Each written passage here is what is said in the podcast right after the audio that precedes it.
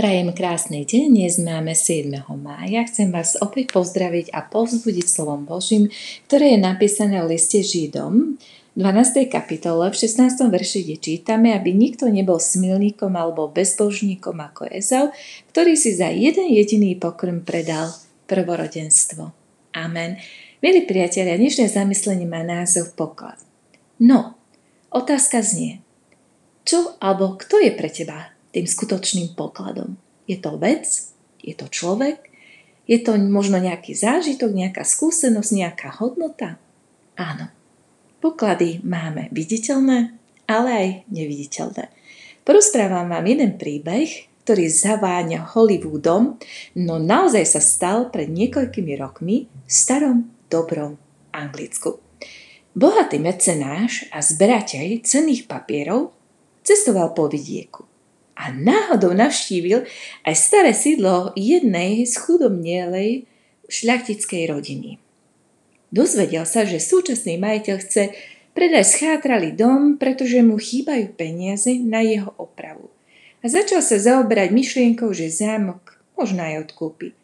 Pustil sa teda do opliadky celého objektu a čoskoro prežil veľmi veľký až poriadny šok knižnici sa povaľovali rôzne staré knihy a medzi nimi i starodávna Biblia, ktorú miestny šľachtický rod vlastnil celé stáročia. Spýtal sa majiteľa, prečo tie krásne knihy vyhadzuje a dostal takú trošku úsmevnú odpoveď. No predstavte si, nedajú sa čítať. Vytlačil ich akýsi good, good, good a zalenie Gutenberg – Spýtal sa posvetnej róze zberateľ. Ach áno, to bude ten chlapík, prikývol majiteľ. A k tomu všetkému ju neskôr ten akýsi um, Luther počmáral nemeckými poznámkami. Háda mi nechcete tvrdiť, že môže mať taká zničená knižka akúsi cenu?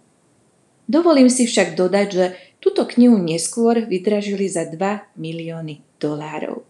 Zdá sa vám to takmer možno nemožné? Alebo možno aj také zábavné? Ten človek ani netušil, aké má doma bohatstvo. A bol by ho spokojne vyhodil na smetisko. A získal by peniaze, vďaka ktorým by mohol opraviť svoj dom. On si ani neuvedomil, aký veľký poklad mal vo svojom vlastnom dome a takisto aj vo svojom vlastníctve.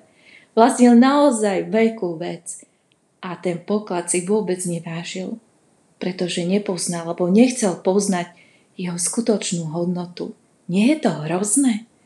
Podobne sa kedysi zachoval aj iný muž, ktorý sa volal Ezel. Píše sa o ňom v Biblii v starej zmluve. Na jednej strane bol mladý, plný síly, rád lovil, mal rád dobré jedlo.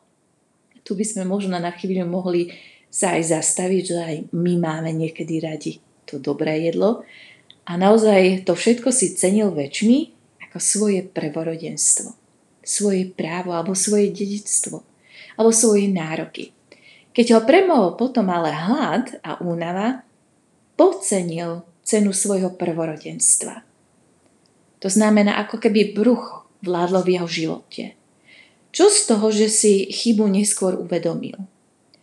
Nehrozí každému z nás možno aj podobné nebezpečenstvo? Keď niekedy ľahko vážne kupujeme, rozhodujeme sa alebo predávame. Ako často sme pokušení vymeniť trochu možno aj také chvíľkovej rozkoše alebo výhod za taký čistý trestný register, o ktorý pôjde až niekedy po smrti.